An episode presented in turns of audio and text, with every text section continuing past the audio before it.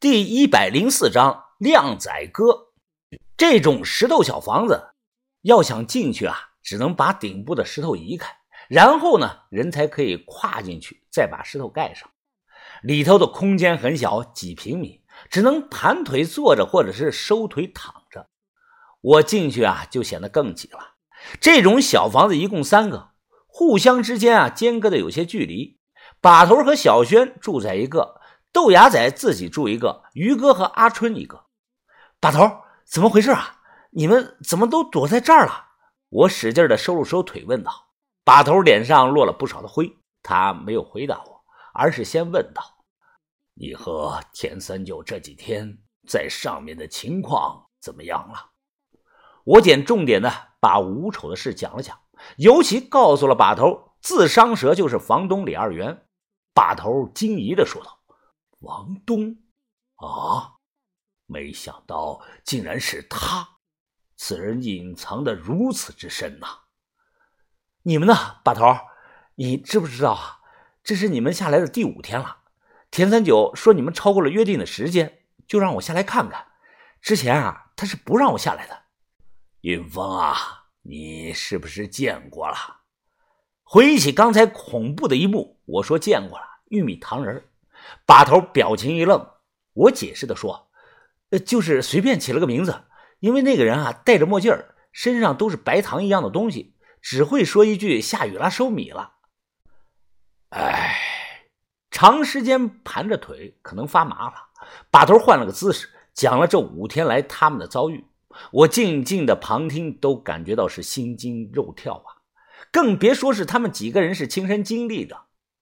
就在他们刚下来的第一天，便碰到了坏事。那天，小轩去附近捡能烧的东西来生火，结果突然就看到了这个糖人，吓得小轩扔了柴火啊，就往回跑。于哥猛地看见也害怕呀，谁见过这个东西啊？看糖人追着小轩爬过来，于哥冲上去一大脚踹到了这个东西的脑门上，给他踹出去五六米远。然后呢，于哥就出事了。从这个东西身上掉下来的很多白的面面子，于哥闻到后就觉得头昏胸闷，站不住，短短的几分钟就瘫在地上失去了知觉。把头猜测啊，那个糖人身上沾的东西可能是一种药粉，有类似于七福迷的作用。七福迷呢，就是往手帕上倒一点，一捂就晕的那种药。这种药啊，真实的存在着。但没有电视上演的那么夸张。如果抹到手帕上捂住鼻子的话呀，大概三分钟左右作用到大脑。把头看着我说道：“还记不记得呀？我们第一次发现地下溶洞，从水里捡到的那个防水袋，防水袋里有个本子。那个感觉哥和靓仔哥，把头点了点头说。”这里很安静，我仔细想了很多。你口中所谓的唐人，应该就是那两人其中之一呀。不知道人为什么会变成这个样子？他们是南派的盗墓贼，主要活跃在广东、广西地区沿海一带。是在我们来永州之前，吴丑找的上一波盗墓贼。云峰啊，你现在也有眼力了，你看看这石头小房子是什么地方？我说啊，这不就是个石头房子吗？可能是以前的采石工人住的吧。这个话到嘴边，我自己都不相信了。这个房子怎么住人呢？没办法躺平睡觉，就不像是给活人住的。呃，把头说，你再仔细想想。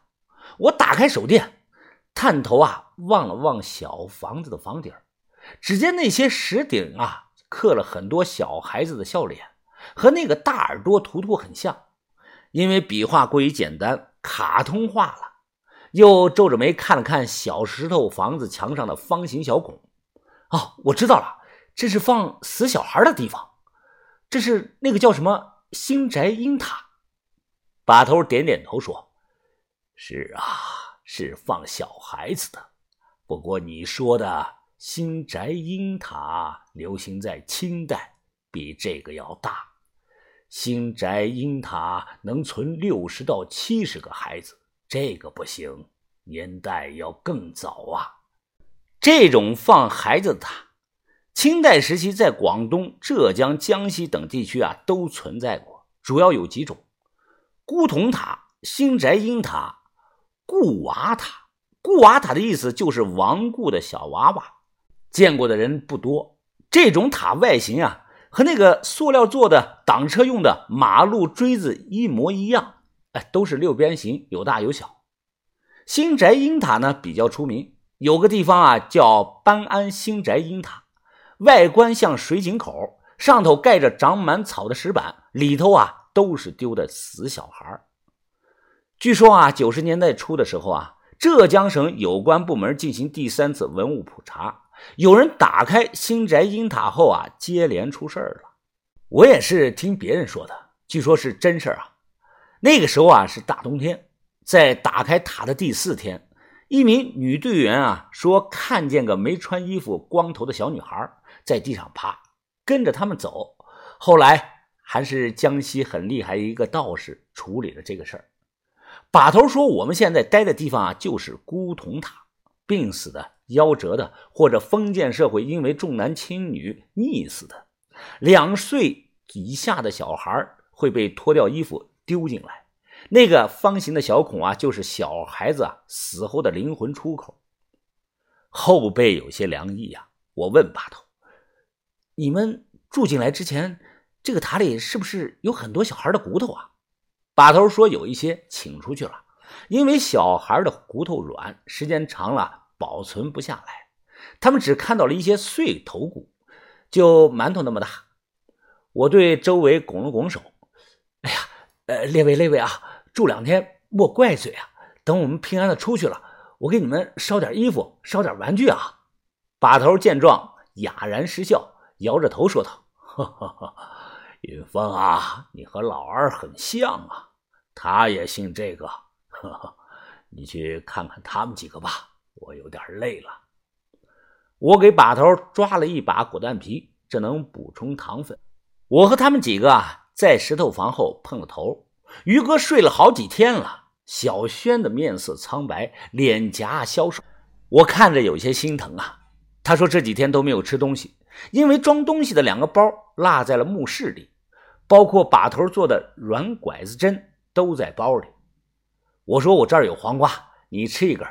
红眼睛的果丹皮快没了。豆芽仔说：“哎，疯子，你还有果丹皮吗？哎呀，快给我几个，快给我几个。”我说：“饿不死你，剩下的我也不吃，都给于哥。我们要赶快啊，把包找回来。”这时，阿春紧张的看了看周围，那个东西经常在墓室周围出现。在文斌醒来之前啊，我们不敢去。我之所以去啊。是因为实在没吃的了，恰巧碰到了你。目前啊，我们躲在这里安全，没找到我们。就在阿春的话音刚落，豆芽仔像是看到了什么，脸色唰的白了。来了来了，快进来快进来！全躲进了古铜塔里，紧张到大气都不敢出啊！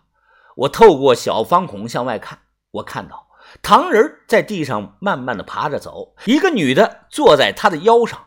他单手夹着烟，身后背着个方方正正的小木头箱子，那个箱子啊像是个小药箱。我看的瞳孔收缩。这个女的是小卖部的老板娘，怪不得呢，怪不得田三九在下江村怎么都找不到她，原来早就下来了。小卖部老板娘骑着恐怖的唐人，抽了一口烟，一脸的笑意。他看着死小孩塔这里啊，一张嘴。吐了一个烟圈